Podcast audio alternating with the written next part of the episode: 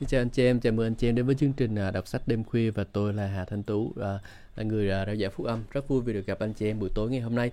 À, tối ngày hôm nay chúng ta sẽ tiếp tục đọc trong cuốn sách là à, Chu Toàn Thánh Chức. Chú, uh, cuốn sách này nói về sự kêu gọi của Chúa trên đời sống của chúng ta và làm như thế nào để rồi chúng ta có thể hoàn tất được sự kêu gọi đó dành cho đời sống của mình. À, tất nhiên là một số người trong số bạn chị em thì sẽ đã nhận ra một sự số sự kêu gọi rồi một số người khác thì chưa nhận ra. Tuy nhiên rằng à, khi một khi chúng ta đã nhận ra sự kêu gọi của Chúa dành cho đời sống của mình rồi đó thì chúng ta cần phải thực hành những đức tin để rồi chúng ta có thể à, đạt đến cái mức độ để rồi chúng ta nhận lãnh được cái điều đó. Hallelujah. Cảm ơn Chúa. Bây giờ chúng ta nói đến chương 3 Chu toàn ơn kêu gọi. Trước giờ bạn đã trung tín trong thời gian chuẩn bị cuối cùng tới lúc Đức Chúa Trời bảo bạn bước ra bởi đức tin để hoàn thành sự kêu gọi hầu việc Chúa của bạn. Ừ. Nãy giờ mình à, trong chương 2 thì mình nói về sự chuẩn bị đúng không? Chương này thì mình nói về à, giờ tới lúc mình bước ra rồi đó. Ừ. Trước khi bạn làm việc này, đây là hai câu hỏi tôi muốn bạn suy ngẫm. Thứ nhất, cái gì bạn cần để thành đạt trong cuộc sống? Thứ hai, bạn cần sẵn sàng trả giá để đạt đến trả giá gì để đạt đến điều đó? Rất nhiều người muốn nhiều điều uh, uh, lớn lao xảy ra cho đời sống của họ, nhưng họ lại không sẵn lòng trả giá để nhận những điều quá lớn lao đó. Những người khác thì đặt ra cho họ các mục tiêu quá cao nên họ không thể với tới được. Làm sao bạn tách mình ra khỏi những con người thất bại như thế? Các nguyên tắc mục vụ tối ưu sau đây cung cấp một phần của câu trả lời đó. Hãy làm theo các nguyên tắc này cách chu đáo và bạn sẽ tránh được nhiều thảm họa trong chức vụ và trong hội thánh đã rơi vào. Một người hầu vị Chúa xuất sắc luôn đặt ra những mục tiêu mà người đó sẵn sàng mỗi sáng thức dậy với niềm đam mê. Mỗi sáng tôi thức dậy với suy nghĩ rằng tôi sẽ trở thành một mục sư tốt hơn ngày hôm qua. Hôm nay tôi sẽ nghe tiếng Chúa chính xác hơn ngày hôm qua. Tôi sẽ giúp đỡ người khác kinh nghiệm nhiều sự tự do hơn trong đời sống của họ khi họ càng tiến gần đến sự tối ưu. Mỗi ngày tôi phải hiểu rằng à, cần phải làm gì để khiến tôi trở thành người tốt đẹp hơn. Tôi không muốn trông cho hết ngày để chờ sang ngày hôm sau. Tôi muốn tối lại, tôi à, muốn tối lại, tôi làm tốt hơn sáng hôm đó. Tại sao tôi muốn điều đó? Vâng, thật sự thật là thì con người vốn dĩ có một thôi thúc từ bên trong muốn tăng trưởng, muốn à, thêm lên, à, muốn đạt à, đến những cái mục tiêu mà những cái người trước mình chưa hề đạt tới. Tuy nhiên tôi biết rằng sự thôi thúc từ bên trong này không hề được thỏa mãn. Nếu tôi chỉ ngồi đó và chờ thời cơ. Tôi chỉ có thể thỏa mãn khao khát muốn vượt trội nung nấu. À, bên trong tôi qua việc à, theo đuổi những gì tôi biết rõ là ý muốn của Chúa à, giờ là lý do tôi muốn chiếm hữu. Để thấy mục tiêu của muốn, bạn muốn đạt được bạn phải biết tại sao bạn tin những gì bạn đang tin. Còn không việc theo đuổi sự tối ưu trong đời sống và chức vụ chỉ phí thì giờ mà thôi để thấy mục tiêu bạn muốn đạt được. Bạn phải biết tại sao bạn tin những gì bạn đang tin. Còn không thì à, sale theo đuổi cái à, mục uh, sự tối ưu trong đời sống và chức vụ chỉ phí thì giờ mà thôi. Đừng cho phép bạn đeo đuổi điều mà bạn không thể đạt được. Đừng chơi cái trò trí tệ để rồi rốt cuộc không đạt được cái gì có giá trị vĩnh cửu. Ngày mai và những tháng ngày tiếp theo sau đó hãy thức dậy với lý tưởng này trong đầu trước hết. Hôm nay làm sao tôi có được phẩm tính mà khiến tôi giống Chúa nhiều hơn? Làm sao tôi sử dụng lời nói của tôi, quyết tâm của tôi và định hướng của tôi để đạt được điều Đức Chúa Trời đã dành sẵn cho tôi trong chức vụ? Hôm nay tôi sẽ thêm vào đời sống của tôi điều gì mà khiến tôi trở thành một tôi tớ đầy ơn như hơn ngày hôm qua và mang lại lợi ích gấp bội cho người khác. Một người hầu việc Chúa xuất sắc đeo đuổi đến đích với một niềm đam mê như lúc lúc đeo đuổi ban đầu ngay lúc ban à, tức là đến đích rồi mà vẫn còn một cái đam mê như ban đầu. Đời này lắm kẻ khởi sướng nhưng ít người sung sướng tức là kết thúc. Ai ai cũng phấn khởi kết ờ, lúc bắt đầu. Nhưng à, vấn đề không phải là một người xuất phát cuộc chạy đua ra sao mà họ là về đích như thế nào.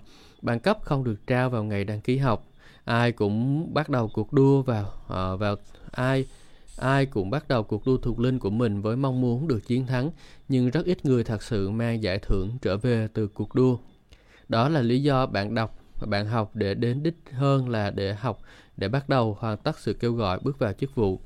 Bạn sẽ được biến đổi về tình cảm khi bạn dốc chí chạy xong cuộc đua của bạn. Bạn không còn chỉ nhìn vào giải thưởng đặt trước mắt mà à, bạn chiến đấu vì cuộc chiến đức tin để hoàn thành cuộc đua cho Chúa. Hãy xem, hãy đem, hãy xem sự khởi đầu uh, trên bước đường theo Chúa của sứ đồ Phaolô. Kinh Thánh cho chúng ta biết rằng ông phải để người ta dẫn ông vào nhà của một người tại thành Đa Mách, bởi vì lúc đó ông bị mù và không thấy đường. Tuy nhiên vào cuối cuộc đời, chúng ta thấy Phaolô nói những lời này cho Timôthê.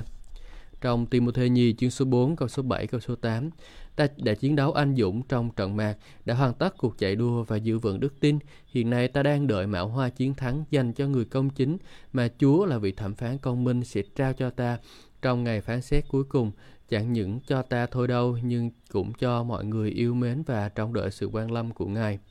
Ở đây, Paulo đề cập đến mão hoa chiến thắng. Ông đã kết thúc cuộc đua mà Đức Chúa Trời đã bày ra trước mắt ông trong chiến thắng. Ông bắt đầu cuộc đua như thế nào không quan trọng, quan trọng là ông hoàn tất cuộc đua. Vậy hãy quyết định ngay từ đầu là bạn sẽ hoàn tất cuộc đua tốt đẹp hơn và can trường hơn lúc bạn bắt đầu. Bạn bạn sẽ gặp những trở ngại dọc đường nhưng hãy cứ nhắc nhở bản thân rằng việc bạn hoàn tất cuộc đua mới là quan trọng. Ừ. Hãy nhắc nhở bản thân của mình rằng việc hoàn tất cuộc đua mới là quan trọng nếu mà mình gặp những trở ngại đó anh chị em. Và bạn sẽ là một trong những người được đội mạo hoa chiến thắng. Một người hầu việc Chúa à, xuất sắc chỉ có một hướng đi, đó là theo đuổi điều tốt nhất. Theo đuổi điều tốt nhất là hướng đi mà Đức Chúa Trời mong muốn bạn bước theo mọi trong mọi hoàn cảnh bạn đối diện. Bạn thấy không? Bạn có, có thể nghĩ rằng ma quỷ là kẻ thù tai hại nhất của bạn, nhưng sự thật thì sự an nhàn, chấp nhận sống dưới điều tốt nhất của Đức Chúa Trời mới là kẻ thù tệ hại nhất. Sự an nhàn. Đó. Ma quỷ là kẻ thù tệ hại nhất đúng không? Bạn có thấy không? Bạn có thể nghĩ rằng ma quỷ là kẻ thù tệ hại nhất, nhưng sự thật là sự an nhàn, tức là chấp nhận sống dưới điều tốt nhất của Đức Chúa Trời mới là kẻ thù tệ hại nhất. Wow. Ừ. Đó là tại sao bạn phải xác định rằng bạn sẽ luôn tấn tới điều tốt nhất không chỉ trong chức vụ mà còn trong mọi trong lĩnh vực của đời sống bạn. Một trong những nan đề lớn nhất trong hội thánh ngày nay đó là quá nhiều người hầu vì Chúa sống an nhàn, nhưng Đức Chúa Trời lại kêu gọi họ đem dân sự của ma.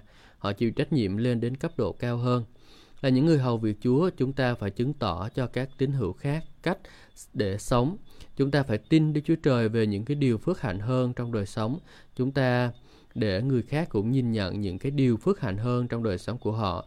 Chúng ta đã được giao cho sứ mạng trọng đại là giúp đỡ con người loại bỏ thái độ an nhàn khỏi đời sống của họ. Một thái độ mà cho rằng những gì tôi hiện đang làm là đủ rồi, mọi thứ đều ổn thỏa, tôi không cần phải thay đổi gì cả. Không, đời sống bạn chưa đủ gì cả, hãy tự hỏi câu hỏi này và bạn sẽ hiểu tôi muốn nói gì. Có phải tôi hiện đang sống trong vinh hiển của Chúa đến mức độ Ngài mong muốn không? À. Hãy hỏi câu hỏi này nè. Có phải tôi hiện đang sống trong mức độ vinh hiển mà Ngài mong muốn tôi sống không? Đó là lý do tôi theo đuổi một đời sống tốt đẹp hơn mỗi ngày. Sự tối ưu mà tôi sống ngày hôm nay chưa đủ đối với tôi. Tôi muốn ngày mai tôi sẽ dâng cho Chúa Giêsu một của lễ tốt hơn. Wow, kinh khủng không? Trong Philip chương số 3 câu số 4, Phaolô cho chúng ta biết rằng chúng ta phải vươn tới đích để được giải về sự kêu gọi cao cả ơn kêu gọi đến à, trên trời trong Chúa Cứu Thế Giêsu. Đức Chúa Trời không đặt để chúng ta sống trên đất để phí thời gian vào những chuyện tự nhiên mà không có giá trị lâu dài. Ngài muốn chúng ta liên tục bươn tới mức độ cao hơn, bươn tới một đời sống tối ưu trong Ngài. Sự tối ưu là một phẩm chất cố hữu bên trong chúng ta mà liên tục vươn ra, bươn tới và tiến đến bất kể hoàn cảnh bên ngoài. Dù bạn đã đạt đến mức độ tối ưu nào đi nữa, sẽ luôn có một mức độ cao hơn để bươn tới. Ngày mai bạn có thể thành người tốt hơn ngày hôm nay. Điều này áp dụng không chỉ cho đời sống cá nhân của bạn mà còn cho chức vụ của bạn nữa. Thái độ đây là cách chúng tôi đã từng làm không mang lại kết quả trong nước Đức Chúa Trời. Không thứ gì là như cũ ngoại trừ lẽ thật của lời Đức Chúa Trời. Bạn và những người cùng làm việc với bạn phải ôm ấp sự thay đổi khi bạn liên tục phấn đấu để đạt đến mức độ tối ưu cao hơn. Đây là con đường duy nhất để giữ cho chức vụ của bạn không lỗi thời, không tăng trưởng và không kết quả. Một người hầu việc Chúa xuất sắc sống mà biết rằng thiên đàng là khán giả duy nhất mà mình làm hài lòng. Bạn phải sống đời sống như Môi-se chứ đừng sống như là Aaron. Bạn thấy không? Aaron đại diện cho dân chúng để đến với Đức Chúa Trời, nhưng ông đã mắc phải một lỗi lầm là cố ý làm hài lòng con người thay vì Đức Chúa Trời. Đó là lý do Aaron là người đại diện dân chúng, khuất phục những yêu cầu của dân Israel và dân con bò vàng cho Chúa, thay vì dân của lễ mà Đức Chúa Trời chỉ bảo ông dân. Ừ. Ngược lại, Môi-se đại diện Đức Chúa Trời đến với dân chúng. Môi-se liên tục chấn chỉnh chính ông theo những gì Chúa muốn.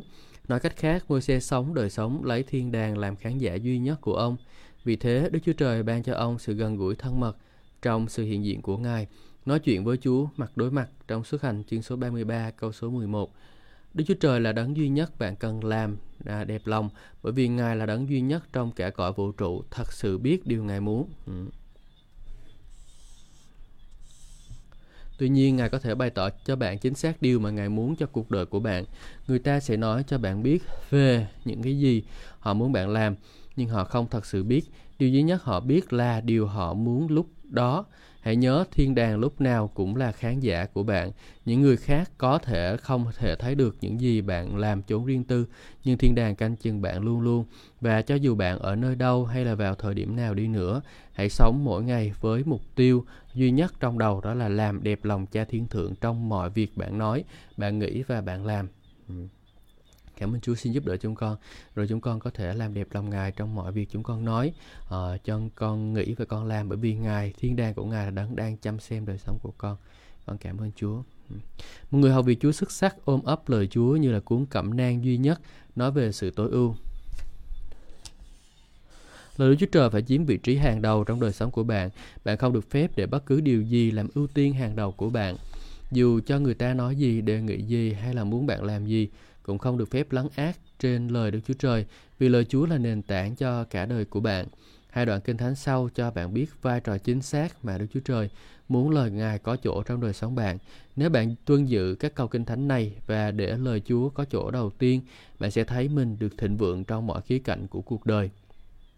Thi Thiên 19 chương số 7 à, câu số 7 đến câu số 14. Luật pháp của Chúa là toàn hảo, hồi sinh linh hồn, Lời chứng của Chúa là chắc chắn, khiến người trẻ dại trở thành khôn ngoan. Giới luật của Chúa là ngay thẳng, làm lòng người vui vẻ. Điều răn của Chúa là trong sáng và soi sáng con mắt. Sự kính sợ Chúa là trong sạch, hàng còn mãi mãi. Phán quyết của Chúa là chân thật, tất cả đều công chính. Các điều ấy quý hơn vàng, hơn cả vàng rồng, ngọt hơn mật và hơn mật chảy ra từ tàn ong, ngọt hơn mật, hơn cả mật chảy ra từ tàn ong. Hơn thế nữa, tôi tớ của Ngài được các điều ấy giáo huấn, người nào tuân giữ lấy được phần thưởng lớn, ai nhận thức được làm lỗi của mình, xin Ngài tha thứ tội lỗi. Tôi không biết, uh, xin gìn giữ tôi tớ của Ngài khỏi cố ý phạm tội, xin chớ để tội lỗi cai trị tôi, thì tôi sẽ không có cái gì đáng trách và phạm tội trọng tội. Nguyện lời nói của miệng tôi và sự suy gẫm của lòng tôi đẹp ý Ngài, lạy Chúa là vần đá và đấng cứu rỗi của tôi. Hỏi con ta, hãy chú ý đến các lời ta, hãy lắng nghe tai à, ta à, những lời ta nói. Mắt con chớ lìa xa các lời ấy, hãy gìn giữ chúng con trong lòng. Vì những lời ấy là sự sống cho ai tìm được chúng, là sự chữa bệnh cho toàn thân thể của họ.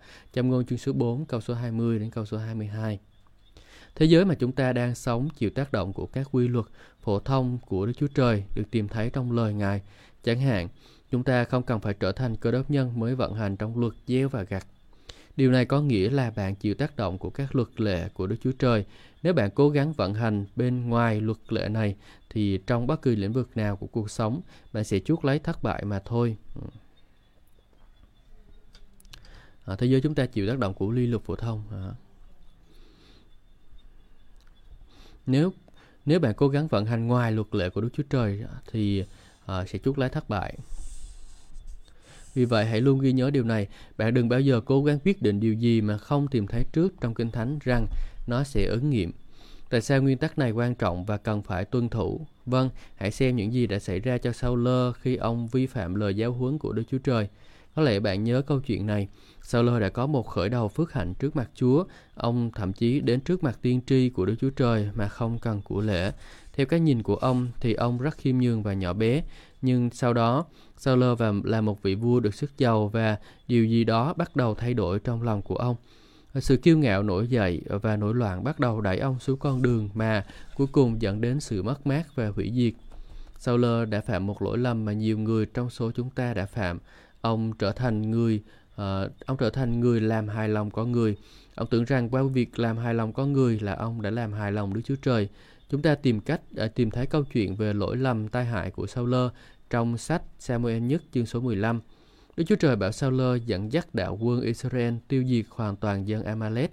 Saul và vâng lời Chúa chỉ một phần, khuất phục trước áp lực của dân chúng để tha cho vua và dân, vua của dân Amalek và để lại những con vật mập mạch trong bầy của đàn của Amalek. Nên Đức Chúa Trời đánh thức tiên tri Samuel và phán, à, ta hối tiếc đã lập à, Saul làm vua vì người đã bỏ không theo ta và không thi hành mạng lệnh của ta. Ông Samuel giận lắm, ông kêu cầu Chúa suốt đêm. Samuel kêu cầu về Saul suốt đêm bởi vì vị vua này đã làm Đức Chúa Trời thất vọng do không vâng lời Chúa.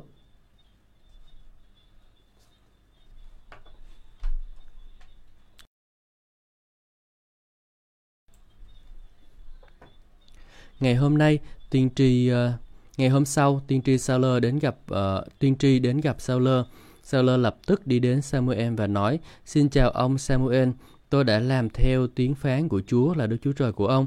Ông Samuel hỏi: "Thế thì tiếng chiên dê kêu bê bê bên tai tôi là gì thế?" "Ồ, không phải đâu, không có chuyện gì hết.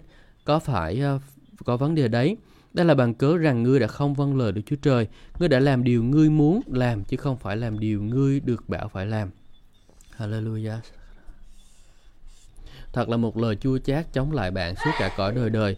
Hãy tưởng tượng xem hoàn cảnh sẽ thay thể thế nào nếu bạn để cả đời đi, đi khắp thế giới vì có phúc âm, làm đủ thứ công việc diệu kỳ, chỉ để đến ngày phán xét của Chúa Giêsu và ngó thấy những công việc kỳ diệu của bạn bị thiêu đốt bởi vì bạn không làm cái điều mà Đức Chúa Trời muốn bạn làm. Tôi không biết về bạn nhưng điều đó không phước hạnh gì cho tôi cả. Tuy nhiên, vô số cơ đốc nhân sẽ gánh chịu kinh nghiệm này ở một ngày nào đó khi họ đứng trước mặt Chúa Giêsu. Tại sao? Bởi vì họ không hề bận tâm làm những gì Đức Chúa Trời bảo họ làm bằng chính đời sống của họ. Đó là lý do tôi dùng lời Đức Chúa Trời như là cuốn cẩm nang đầy đủ về lối sống tối ưu. Tôi ham thích những gì Đức Chúa Trời muốn, chứ không phải điều tôi muốn. Tôi luôn thưa với Chúa, Chúa ơi, xin cho con biết những gì Ngài muốn con làm, để khi đó con sẽ thay đổi chính con thay vì con cố thay đổi chính Ngài. Một người hầu việc Chúa xuất sắc không cho phép bất cứ điều gì cản trở thì giờ riêng với Chúa. Khi đến lúc thì phải biệt riêng và thờ phượng Chúa. Đừng bao giờ để điều gì khác xen vào ưu tiên quan trọng hàng đầu. Mọi thứ trên đời này đều phải chờ đợi cho đến sau khi bạn thờ phượng Chúa xong. Vì không có gì quan trọng trong đời hơn là để thì giờ với vua của các vua. Ừ. Không cho phép bất cứ điều gì cản trở thì giờ riêng với Chúa. À, không có cái gì quan trọng hơn là để thì giờ ở với ờ, vua của các vua. Sự thật là thì thời gian của bạn dùng trong quá khứ để thờ phượng và thông công với Chúa là lý do chính yếu mà bạn tiến xa bây giờ. Thì giờ bạn ở riêng với Chúa cũng sẽ khiến bạn uh, tiến xa hơn trong ơn kêu gọi cao cả của Đức Chúa Trời trong Chúa Cứu Thế Giêsu. Hãy để tôi nói điều này về thì giờ tĩnh nguyện của bạn với Chúa. Bạn nên thỏa thích trong sự thờ phượng Chúa, đừng chỉ làm việc giờ này do bổn phận, như Thi Thiên 37 câu 4 câu 5. Hãy vui mừng trong Chúa, Ngài ban cho ngươi điều lòng ngươi ao ước. Hãy giao phó đường lối của mình cho Chúa và tin cậy nơi Ngài, thì chính Ngài sẽ làm thành tựu. Hãy cứ sẵn sàng thờ phượng Chúa với cả tấm lòng của bạn. Hãy trở thành người thờ phượng Ngài mà không cần rập khuôn với người khác.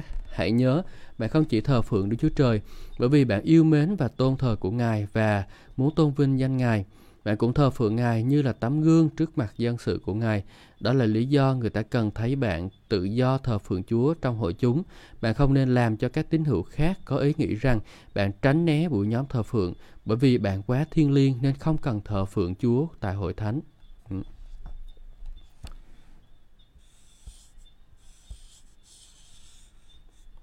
Hãy biến việc theo đuổi Chúa với cả tấm lòng và lý trí của bạn à, thành ưu tiên hàng đầu. Hãy đam mê theo đuổi những cái điều thiêng liêng và kế hoạch của Chúa cho đời sống của bạn. Trên hết, hãy vui mừng thích ờ, hãy vui thích thờ phượng Chúa và gác sang những thứ khác trong thời giờ ở riêng và thông công với Ngài. Một người hầu việc Chúa xuất sắc chú tâm vào hành động chứ không chú tâm vào dự tính. Nếu bạn thật sự muốn biết rõ bạn nên làm cách nào để theo đuổi sự kêu gọi của hầu vị Chúa, hãy tra xét những gì bạn đã làm chứ không phải những gì bạn tính ờ, làm nhiệm vụ của bạn, nào của bạn đã hoàn tất, mục tiêu nào của bạn đã đạt được. Tôi không nói về những việc bạn đã bắt đầu và chỉ muốn hoàn tất. Tôi đang nói về những mục tiêu linh vụ bạn đặt ra cho chính bạn và đây là điều bạn có thể khẳng định. Đó chính là điều tôi thật sự muốn hoàn thành. Khi đang làm một công việc hay là đang theo đuổi một mục tiêu nào đó, đừng cho phép bạn than phiền. Ôi thôi, việc này khó quá, khó mà làm xong được. Nếu bạn không cẩn trọng, bạn sẽ buông mình bỏ cuộc rồi bạn phải ghi vào sổ tay một mục nữa có làm nhưng không bao giờ làm xong ừ. khi này, khi đang làm một công việc hay theo đuổi một mục tiêu nào đó đừng cho phép bản thân bạn than, than phiền rằng việc này khó quá không có làm được ừ. Bạn biết đó, Đức Chúa Trời không hề bảo bạn làm một việc dễ dãi. Đó là lý do Ngài hài lòng với đức tin. Cái ngày mà bạn nghĩ là Đức Chúa Trời bảo bạn uh, làm điều gì đó dễ dàng, thì đó là ngày bạn biết đó không phải là ngày uh, Chúa bảo bạn làm, uh, không phải là là Chúa bảo bạn làm. Ừ. Chúa không bảo vệ bảo vệ bạn, Chúa không hề bảo bạn làm một điều dễ dãi. Đó là lý do Ngài hài lòng với đức tin. Hallelujah chị em thấy tuyệt vời không Chúa không cho không có à, cho chúng ta làm với những cái điều dễ dễ dãi bởi vì sao bởi vì à, ngài muốn đức tin của chúng ta anh chị em ngài muốn đức tin của chúng ta còn nếu mà chúng ta uh, không có thấy rằng là à, mình có đang ở bước trong một mức độ cao hơn của đức tin thì lúc đó là mình à, mình vẫn uh, chưa có ở đúng đâu chỗ đó anh chị em Đức Chúa Trời luôn bảo bạn làm điều gì đó bởi đức tin. Ừ. Ngài không hề bảo bạn làm điều gì đó mà bạn có thể làm xong bởi khả năng riêng của bạn. Vậy hãy tập trung vào những mục tiêu bạn đã thật sự hoàn tất bởi Ngài. Hãy nhớ hướng dẫn đường dẫn tới hủy hoại được lát bằng những ý định tốt. Đường dẫn tới hủy hoại à, đường dẫn tới hủy hoại được lát bằng những ý định tốt. Không ai dự tính xuống hỏa ngục cả. Một người hầu như tin rằng khi người đó qua đời, người đó sẽ lên thiên đàng. Vấn đề là người đó đã làm gì được trong khi còn sống. Người đó có làm điều Đức Chúa Trời đòi hỏi để được cứu rỗi không? hay người đó chỉ có dự tính làm những việc lành mà thôi. Nếu một người tập trung vào những gì người đó đã hoàn tất trong lĩnh vực thuộc linh, thì người đó sẽ hiểu mình, sẽ đi hướng nào trong cõi đời đời. Tương tự, nếu chúng ta tập trung vào những hành động tiến hành để theo đuổi sự tối ưu, bạn sẽ có thể thấy đời sống và chức vụ của bạn đi theo hướng nào. khi mình tập trung đời sống của mình vào trong một mục đích và mình hướng theo cái hướng đó thì chúng ta sẽ biết cái đời sống của mình đi theo hướng nào anh chị em một người hầu bị Chúa xuất sắc chỉ quan tâm trả lời một câu hỏi lời Chúa nói gì về hoàn cảnh này câu trả lời của đây là câu hỏi cần hỏi liên quan đến mọi thứ xảy ra cho đời sống của bạn Đức Chúa Trời nói gì về hoàn cảnh của bạn lời Đức Chúa Trời bảo bạn làm gì Điều Đức Chúa Trời nói muốn nói mới thật sự là điều tôi quan tâm. Bất cứ điều gì Đức Chúa Trời nói về một hoàn cảnh nào đó, đó cũng là điều tôi sẽ làm. Đức Chúa Trời phán điều chi tôi tin nấy. À, tôi nhớ lại nhiều năm trước đây người ta hỏi tôi, anh Rob, công việc của anh thế nào? Tôi thường trả lời, à thì để thêm thử. Rồi tôi thường ờ, mở kinh thánh ra và nói, tôi có thể làm mọi việc nhờ Chúa cứu thế ban sức mạnh cho tôi. Bạn thấy không, Tôi thật sự tin uh, lời Đức Chúa Trời, tôi không tin cảm giác của tôi. Tôi không làm bởi vì những gì tôi thấy, tôi chỉ làm bởi những gì tôi tin và tôi tin những gì Đức Chúa Trời phán. Ừ. Một người hầu việc Chúa xuất sắc liên tục sống một đời sống hạ mình, coi người khác trọng hơn mình. Người sống đời sống của một người đầy tớ là người liên tục thấy người khác trọng hơn mình và cũng đối xử với họ như vậy. Người đó là đầy tớ đúng nghĩa.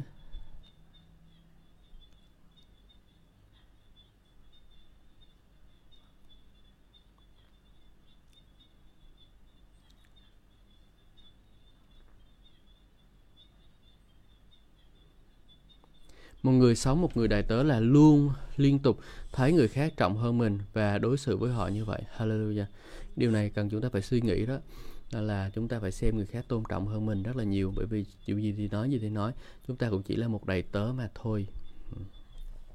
Tôi muốn giải thích ý nghĩa của tinh thần đầy tớ. Trong khi có nhiều người gọi mình là đầy tớ của chúa nhưng thực ra họ là đầy người ta làm tớ thì có.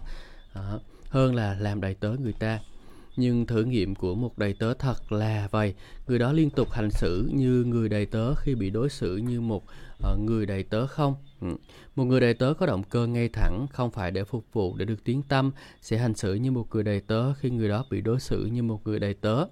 Ngược lại, nếu một người bực dọc khi bị cấp trên xử lý rồi phản ứng với thái độ anh tưởng anh là ai, người đó không phải là người đầy tớ thật.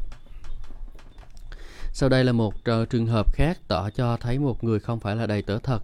Khi sự bực dọc xảy ra, người đó có hơn dỗi. Một khi một người không phải là một đầy tớ thật sẽ hơn dỗi rồi bỏ đi, vẫn giữ sự bực dọc đó dù người đó có không nhận biết điều này.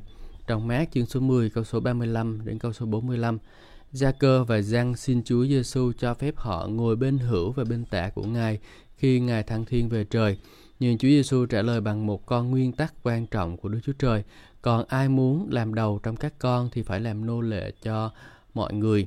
Là tôi tớ nếu bạn ờ, nếu bạn lúc nào cũng chọn địa vị của người đầy tớ, người Đức Chúa Trời sẽ luôn tôn cao bạn. Tại sao?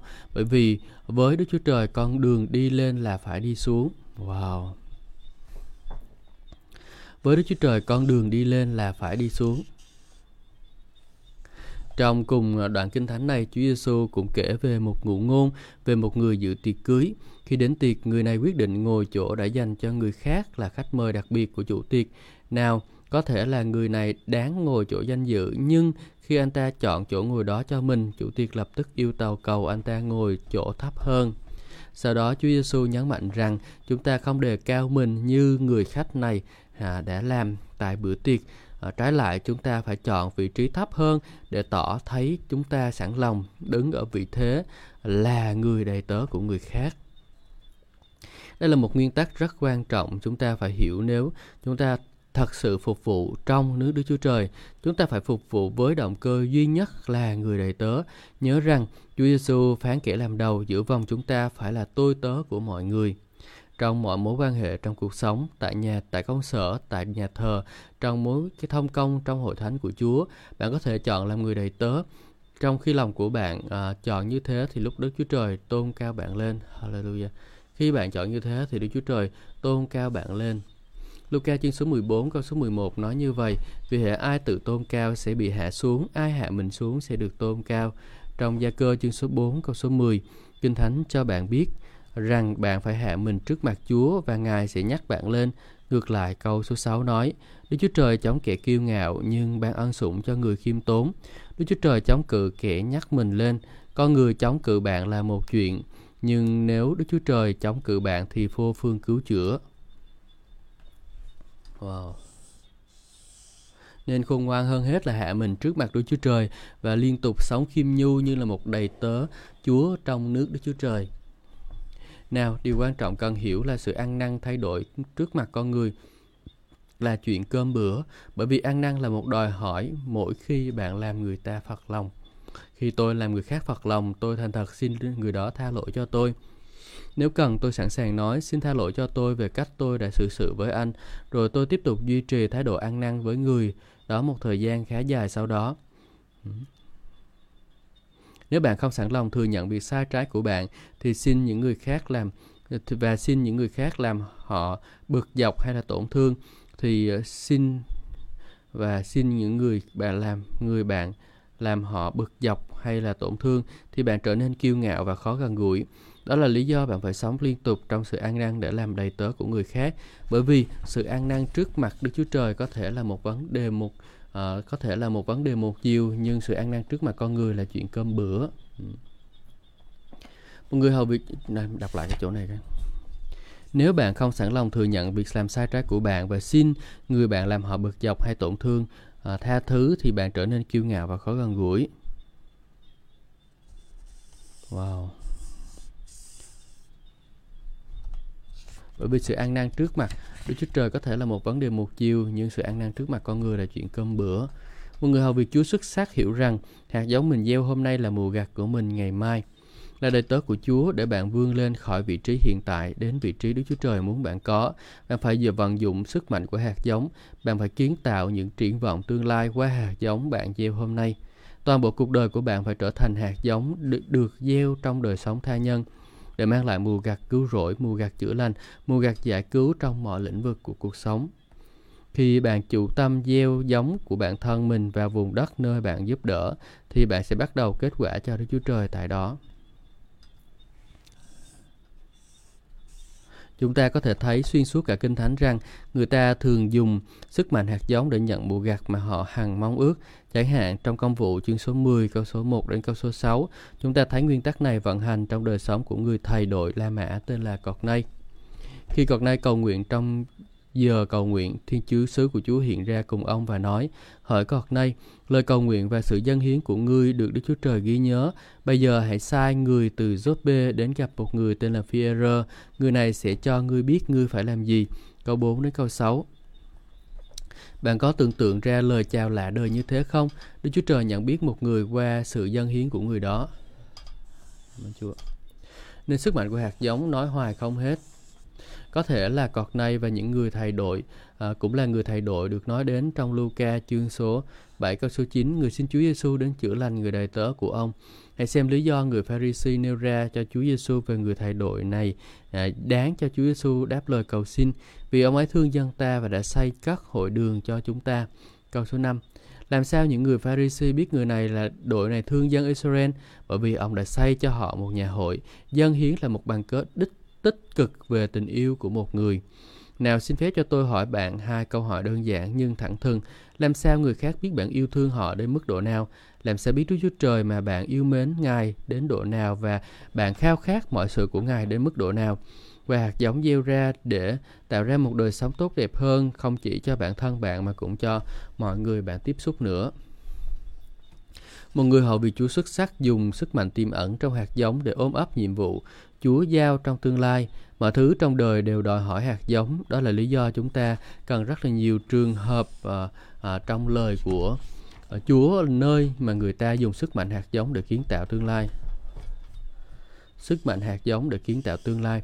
Sau khi đa vua David về với Chúa và con trai của ông là Salomon lên ngôi vua, Kinh Thánh cho tôi Ờ, cho chúng ta biết rằng Salomon dâng một ngàn của lễ cho trên bàn thờ của Chúa. Cùng đêm đó, Đức Chúa Trời hiện ra với ông và hỏi ta có thể làm gì cho ngươi.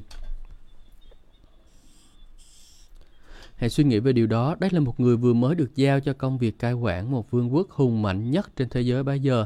Là một tôi tớ của Đức Chúa Trời hàng sống và chân thật, Salomon nhận biết ông cần gieo hạt giống vào đất để sản sinh ra mùa ngạt cung ứng mà ông cần để hoàn thành trách nhiệm của lớn lao sức mạnh của hạt giống đó sản sinh những cái kết quả trước khi ngày hôm đó qua đi. Chính đêm đó, Đức Chúa Trời hiện ra cùng ông và hỏi, ta có thể làm gì cho ngươi? Salomon trả lời, nay xin Chúa ban cho con khôn ngoan và hiểu biết để con lãnh đạo dân này vì ai có thể cai trị một dân tộc lớn lao này của Chúa. Câu 10 Đức Chúa Trời thích câu trả lời khiêm nhu của Salomon. À, câu 11 câu 12 nên sự đáp lời của Ngài.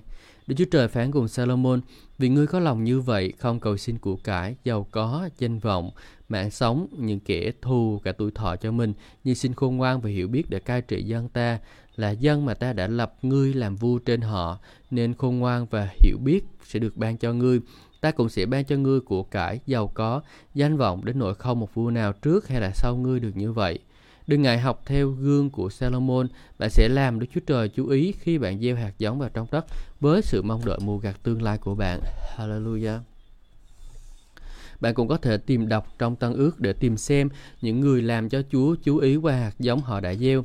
Chẳng hạn mát chương số 12 câu 41 đến câu 44 kể lại câu chuyện về người đàn bà quá chỉ bỏ hai xu vào tiền hộp dân nhưng Chúa Giêsu lưu tâm đến tiền dân của người đàn bà này.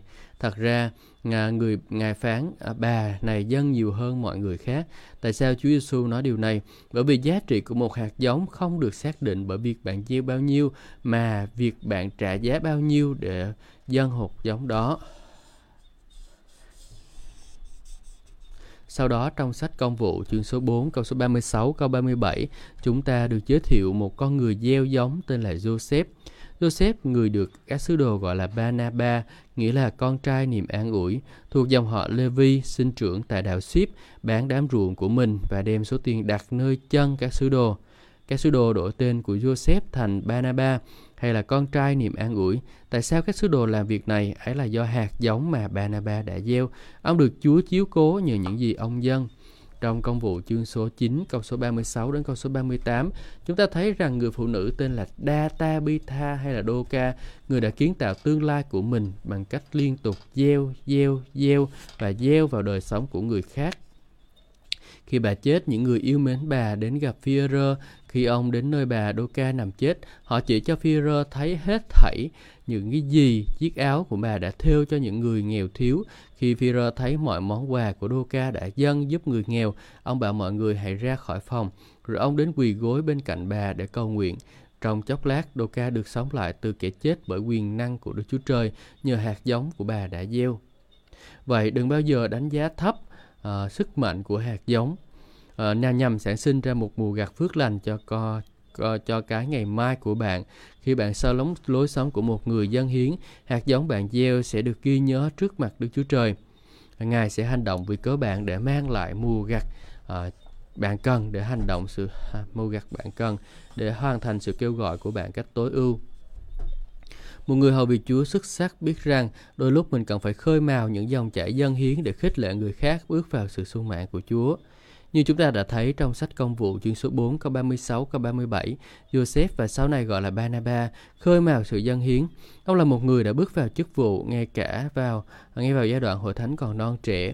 Đức Chúa Trời thường dùng một người hầu việc Chúa có thái độ xuất sắc, khơi mào, dòng chảy dân hiến. Nhiều khi Chúa chỉ bảo tôi là người dân hiến trước tiên trong buổi nhóm của hội thánh.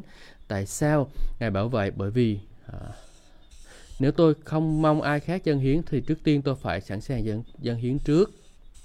Trước khi Đức Chúa Trời dùng tôi theo cách này, thì những lời khích lệ của diễn giả về việc dân hiến cho công việc của Chúa giống như nước đổ lá môn thôi, nên tôi nói mình sẽ dâng cho chức vụ đó, mình sẽ lo cho nhu cầu mà mục sư vừa đề cập đó thình lình một dòng chảy dân hiến lại bắt đầu. Tại sao việc dân hiến thường đến theo cách đó? Bởi vì một người hầu vị Chúa xuất sắc biết cách để phóng thích những người khác vào sự sung mãn. Đó là lý do tôi không nên ngạc nhiên nếu Chúa dùng bạn dân hiến rời rộng ngay từ giai đoạn đầu của một dự án làm công việc Chúa. Nhiều người có quan niệm rằng các mục sư là những người chuyên gia nhận nhưng lại là người ăn xin à, xét về việc dân hiến. Là một người hầu việc Chúa xuất sắc, bạn phải thay đổi quan niệm đó bằng cách Ờ, làm chuyên gia dân hiến. Tôi thích nói theo cách này, mọi cơ sở kinh doanh đều có bộ phận phân phối hàng. Cách đây khá lâu tôi hỏi Chúa là không biết tôi có thể làm việc trong bộ phận phân phối của Ngài được không? À, lúc chờ đợi tôi biết Ngài luôn đảm bảo là tôi nhận hàng từ bộ phận tiếp nhận hàng. Một người hầu vì Chúa xuất sắc nhận biết con đường tới sự sung mãn được lát bằng một lối xoắn quân bình. Đừng cho phép mình sống lạ đời đến nỗi bạn che khuất người khác ngay chỗ bạn hầu vị Chúa. Trái lại hãy tìm hiểu môi trường mà bạn đang hầu vị Chúa và cứ giữ sự quân bình tại nơi bạn sống. Hãy nhớ Chúa ghê tởm cái câm, cái cân, tức là sự cân bằng, à, gian trá nhưng quả cân đúng làm Ngài hài lòng. Bạn phải duy trì sự quân bình trong mọi lĩnh vực khi bạn xây dựng đời sống và chức vụ của bạn trên nền tảng tối ưu. Đừng bao giờ cố gắng sống theo vẻ bề ngoài mà bên trong là rộng tuyết. Tôi nhớ một biến cố trong đời sống tôi mà minh họa cho nguyên tắc này. Một nhà buôn xe ô tô muốn chúc phước cho tôi nên đã có lần đề nghị bán cho tôi một chiếc ô tô mới, đắt tiền cùng với một giá như một chiếc ô tô thường và mà tôi đang xúc tiến mua. Tôi nói với người quản lý rằng tôi phải suy nghĩ một thời gian về lời đề nghị của anh. Một vài ngày trôi qua cho đến khi tôi trả lời người bán ô tô. Khi tôi trả lời, tôi nói với anh ta, cảm ơn anh về lời đề nghị của anh nhưng tôi phải rút lui vào lúc này. Người bán hàng hỏi tại sao anh rút lại à, anh rút lại không mua. Chiếc xe hơi này đáng giá hơn chiếc xe tôi đề nghị bán vì cùng một giá. Sao anh lại muốn mua chiếc xe thường hơn? Chúng tôi sẵn sàng nhượng lại chiếc ô tô đời mới nhất đắt tiền cho anh. Tôi trả lời, bởi vì tôi không thích hợp với chiếc ô tô đó. Đúng thời điểm cho tôi. Tôi không muốn thử làm điều gì theo vẻ bên ngoài mà tôi không sẵn sàng. Nên hãy duy trì sự cân bằng trong mọi khía cạnh của đời sống bạn. Hãy hướng tới xa lộ trong mọi tình huống. Hãy sống đời sống của một người đầy tớ thật à, và là một người gieo chuyên nghiệp. Hãy chú tâm vào hành động của bạn, chứ không phải những dự tính và hoàn tất mọi công việc mà bạn bắt đầu. Đó là bản chất của một người hầu việc Chúa xuất sắc khi bạn hoàn tất sự kêu gọi của Đức Chúa Trời trên đời sống của bạn. Những nguyên tắc để hoàn tất ơn kêu gọi một người hầu việc Chúa xuất sắc luôn đặt ra những mục tiêu mà người đó sẵn sàng mỗi sáng thức dậy với niềm đam mê. Một người hầu việc Chúa xuất sắc theo đuổi đến đích với một niềm đam mê như lúc đeo đuổi ban đầu. Một người hầu việc Chúa xuất sắc chỉ có một hướng đi, đó là theo đuổi điều tốt nhất. Một người hầu việc Chúa xuất sắc sống mà biết rằng thiên đàng là khán giả duy nhất mà mình làm hài lòng. Một người hầu việc Chúa xuất sắc ôm ấp lời Chúa như là một cuốn cẩm nang duy nhất nói về sự tối ưu. Một người hầu việc Chúa xuất sắc không cho phép bất cứ điều gì cản trở thì giờ riêng với Chúa. Một người hầu việc Chúa chú tâm vào hành động chứ không chú tâm vào dự tính. Một người hầu việc Chúa xuất sắc chỉ quan tâm câu trả lời cho một câu hỏi, lời Chúa nói gì về hoàn cảnh này. Một người hầu vị Chúa xuất sắc liên tục trong một sống một đời sống hạ mình, coi người khác trọng hơn mình.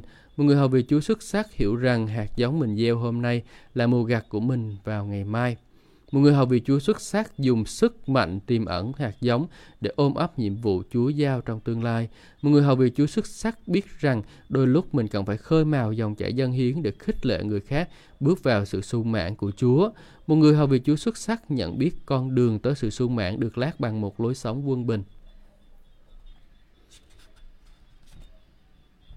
Cảm ơn Chúa như vậy là chúng ta đã đọc xong chương 3 của cuốn sách Chu Toàn Thánh Chức. À, trong chương 3 này chúng ta nói về Chu Toàn ơn gọi. Cảm ơn Chúa, xin Chúa ban phước cho tất cả chúng ta và chúng ta sẽ gặp lại nhau vào ngày mai. Xin chào và hẹn gặp lại anh chị em.